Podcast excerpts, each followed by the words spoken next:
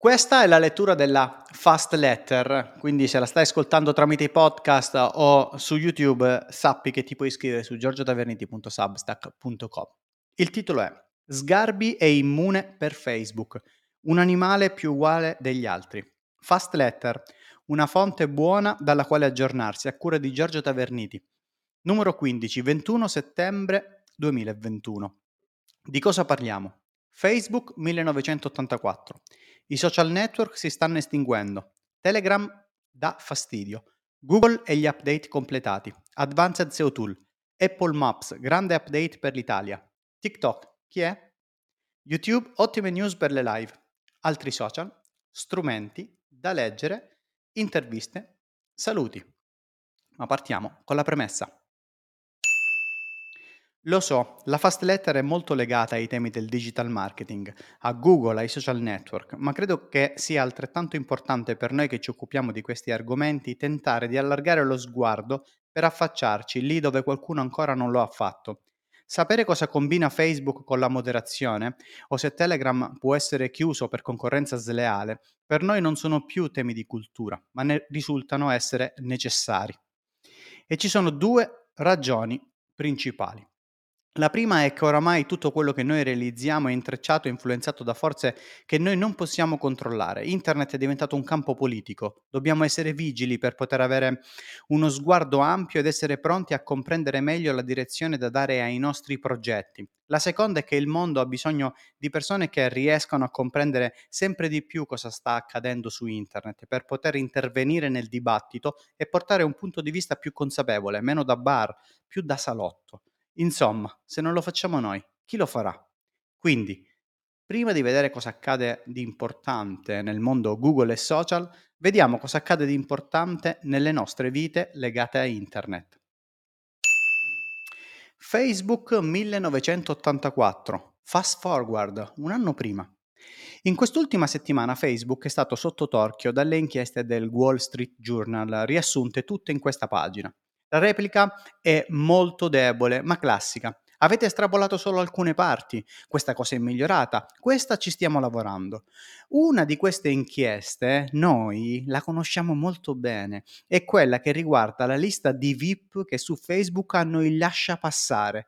Tutti gli animali sono uguali, ma alcuni sono più uguali degli altri. L'approfondisce Guaire d'Italia qui ed è subito Facebook 1984.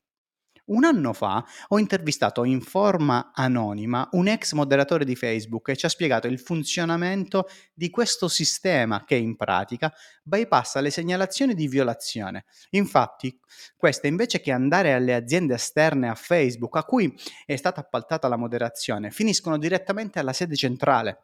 E chi ci ha raccontato che in Italia questa cosa è successa con Sgarbi, il quale risulta immune fast forward un anno prima.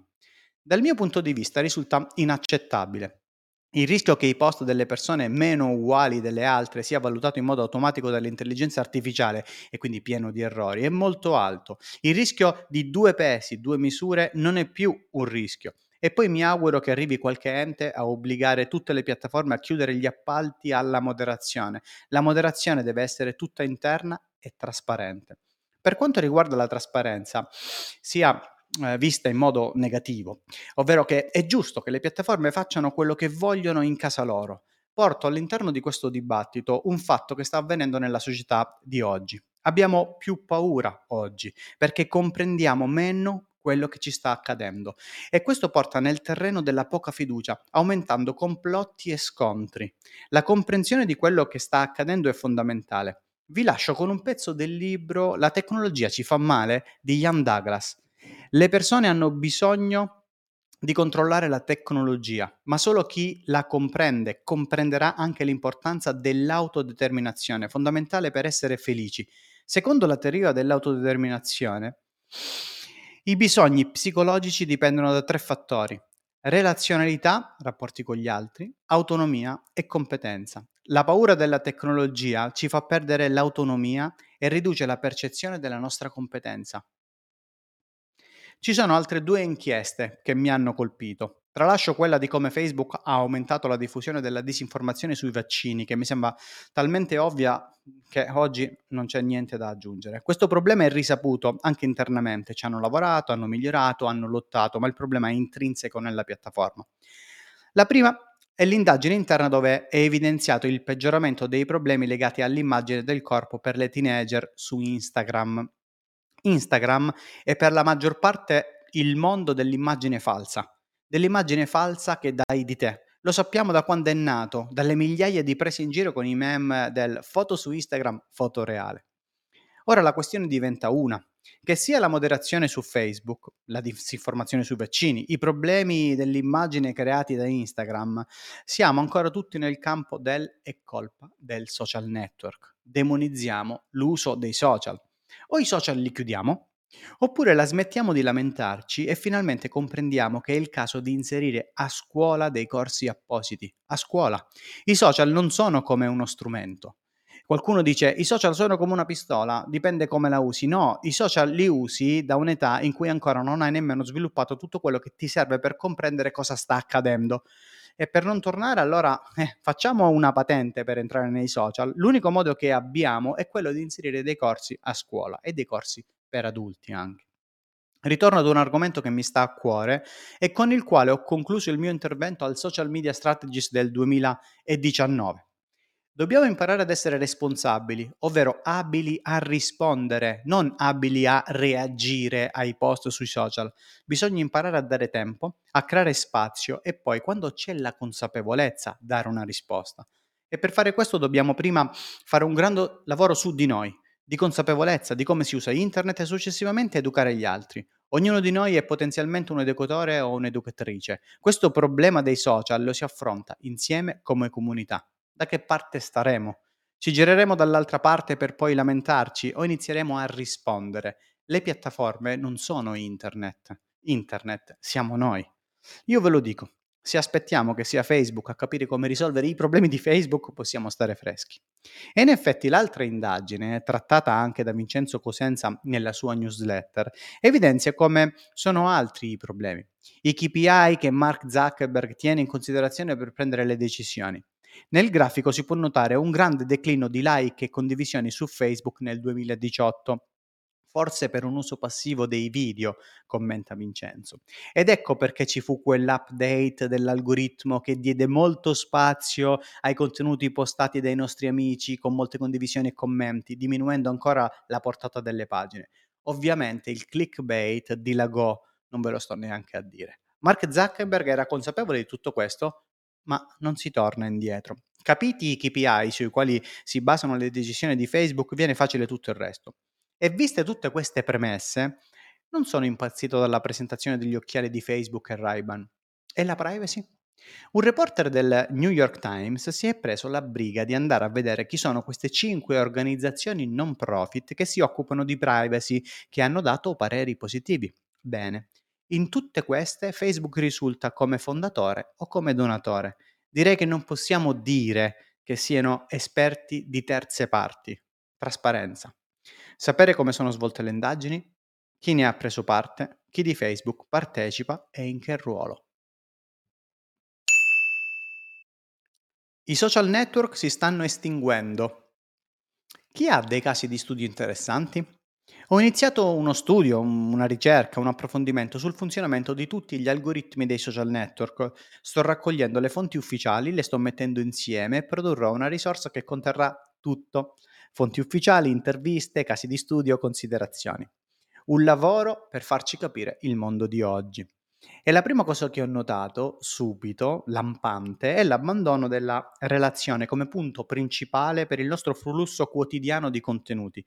Gli algoritmi hanno quasi azzerato il valore del segui, iscriviti, richiedi l'amicizia. Per questo, intesi come tali, i social network si stanno estinguendo in favore di boh, non so come chiamarli. Ognuno oramai si chiama in modo diverso. TikTok, per esempio, è una piattaforma di intrattenimento. C'è qualcuno fra di noi che ha casi di studio interessanti sui social che coinvolgono test o ipotesi sul funzionamento degli algoritmi? In caso scrivimi rispondendo a questo contenuto con un commento o via mail. Telegram dà fastidio. A chi? dà veramente fastidio. Telegram sta iniziando a dare fastidio. La libertà che offre ai suoi utenti si porta dietro problemi che in un modo o nell'altro vanno affrontati per forza ma di sicuro sta rappresentando a tutti gli effetti una valida alternativa, come se fosse uno degli ultimi avamposti dell'internet che amavamo, quella che non c'è più e che appunto si trova ancora in qualche zona come l'app di Pavel Durov, Certo, lo so, qualcuno ha pensato, dai, non è solo un'app, esiste in varie versioni, è vero, ma nel campo dell'app, dell'applicazione che ha il suo maggior utilizzo e il suo grande rischio. Ogni volta che c'è uno scandalo, stiamo lì a tremare che qualche politico o qualche giornale colga l'occasione per proporre qualcosa per fare danni. Ora la faccenda è diventata seria.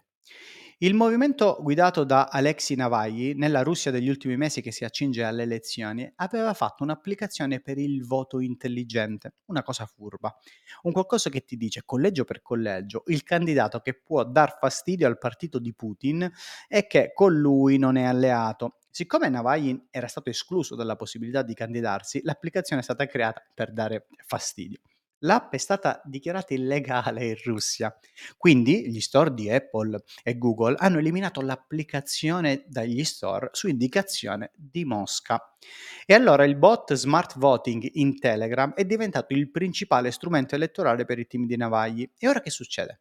Pavel Durov scrive Quest'anno Apple e Google ci hanno già chiesto di rimuovere le informazioni pubblicamente disponibili in conformità con le leggi dei singoli paesi, con la minaccia di escludere Telegram dai cataloghi delle applicazioni Google Play e App Store. Telegram per ora è riuscito a mantenere la libertà di espressione in Russia. Addirittura hanno limitato le attività per rispettare il silenzio elettorale, ma il futuro è incerto. Dal mio punto di vista serve un sistema di appello ed un ente terzo anche per gli store. Non è possibile, per come la vedo io, che Google e Apple possano decidere e intimidire applicazioni con le quali sono in competizione diretta. Google e gli update completati. Un'infrastruttura complessa. Sono finiti vari update in questi mesi. Il Julie Core Update il 12 luglio, durato 12 giorni. Il link spam update il 24 agosto era stato lanciato il 26 luglio. Il page experience il 2 settembre, lancio 15 luglio. La liberazione da AMP il 3 settembre, lancio il 21 luglio. Vai a capire quando e cosa ti sta penalizzando o premiando, se ci sono update che durano settimane, cioè non sono più in grado, come erano un tempo, di rilasciare un update della durata di un secondo. Questo vuol dire che l'infrastruttura, l'infrastruttura è diventata molto molto complessa. Inoltre ci aspettavamo un grande update ad agosto, come accade sempre, ma invece di un core update abbiamo avuto la porcata sui titoli. Il 22 settembre su Fast Forward uscirà un video perché abbiamo nuove sul sistema, anche se non sono molto positive. E come se non bastasse, Google ha iniziato a mettere i link negli snippet. Vabbè, Google, hai rotto. Il titolo è una produzione editoriale e devi darci il controllo dei nostri testi. Non va per niente bene che li generi come se fossero nostri. Advanced SEO Tool, un evento per la SEO del futuro. Che nella SEO del futuro ci sia sempre più bisogno di competenze tecniche è fuori discussione. Intelligenza artificiale, programmazione, automatismi, business intelligence, aggiornamenti e approfondimenti sono queste le tematiche che abbiamo individuato per accrescere le competenze di chi fa della SEO il proprio lavoro. Qui il sito ufficiale dell'evento www.advancedseotool.it. Apple Maps, grande update per l'Italia, ecco il competitor di Google Maps. Il 25 agosto Luca Bove ci aveva mostrato come finalmente erano arrivate le recensioni su Apple Maps, ma niente faceva presagire un update così imminente, almeno a chi non segue questo mondo da vicino. Le recensioni hanno un modello diverso da quello di TripAdvisor, di Google e degli altri. Apple ha dichiarato di voler combattere le recensioni fasulle. In effetti, per rilasciare una recensione pare che tu debba essere stato in quel posto, altrimenti l'opzione non ti compare. Lascio a voi tutte le considerazioni del caso.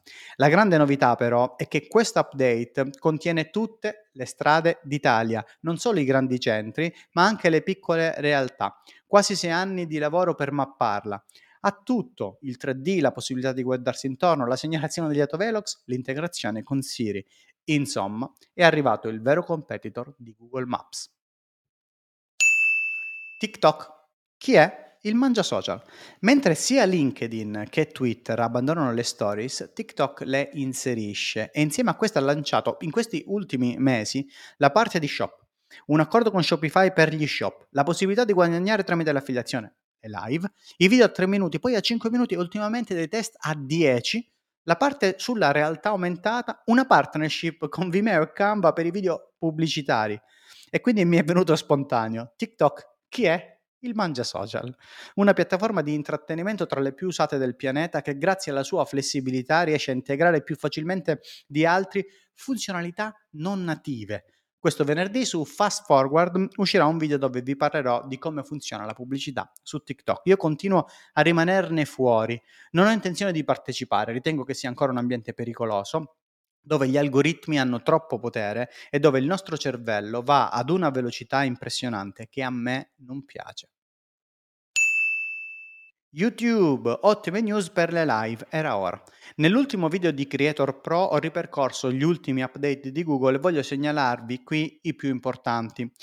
La Community Tab è ora disponibile per i creator che hanno più di 500 iscritti, prima era sopra i 1000. Si stanno preparando ad espanderla anche chi ne ha meno. Nelle live, oltre ai sondaggi e alla chat per solo abbonati, è arrivata una cosa molto importante, il trailer. Era ora che YouTube facesse qualcosa per le live. Benvenuti nel 2021. In Analytics sono arrivati, per alcuni, i dati degli evergreen video. Si tratta dei video migliori che dopo anni dalla pubblicazione stanno ancora performando. Capitoli automatici. YouTube sta iniziando a mettere in automatico i capitoli a tutti i video. Potete disabilitare l'opzione dal bulk oppure ogni volta che fate un upload. Preparatevi comunque. Nei prossimi giorni su Creator Pro usciranno una serie di video interessanti che parlano di algoritmi, interesse e sistema dei raccomandati. Altri social, vince Twitter questa volta. Facebook ha lanciato il suo ambiente virtuale rilasciando la prima intervista lì dentro, proprio Mark Zuckerberg con Gayle King. Telegram ha rilasciato le dirette senza limiti di spettatori e questo potrebbe andare molto bene a quelle community fidelizzate, mentre StreamYard la fa grossa, annuncia l'embed delle registrazioni e a breve anche l'embed delle live. Quindi da semplice servizio che si usava per fare le live su altre piattaforme si pone come competitor anche di Vimeo e simili. Una bella mossa l'ha fatta Twitter. Le stanze audio a breve saranno ascoltabili anche se non hai un account e quindi potranno essere diffuse, condivise e embeddate, anche perché c'è la registrazione e informazioni su chi ha partecipato. Ma ci sono altre news per Twitter. Testano le reaction, le community come se fossero dei gruppi e il layout grande per le immagini.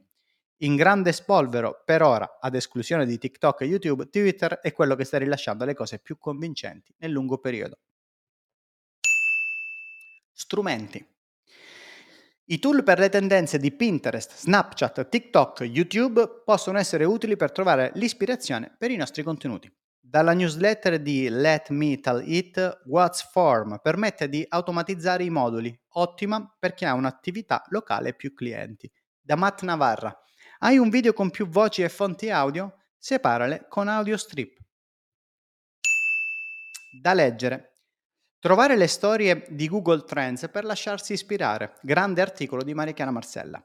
La sempre interessante newsletter Ellissi, la sfida per diventare l'Everything Newspaper. OpenAI lancia Codex in versione beta di Alessio Pomaro. Benvenuto Joomla 4.0, un nuovo mondo di possibilità di Simone Bussoni. Interviste. Mercurio Podcast mi ha intervistato tempo fa e ha pubblicato il 16 agosto scorso l'intervista, lo segnalo. Saluti, se hai suggerimenti per migliorare questa newsletter puoi farlo con un commento, se vuoi contattarmi in privato puoi rispondermi qui. La condivisione è partecipazione, per iscriversi giorgiotaverniti.substack.com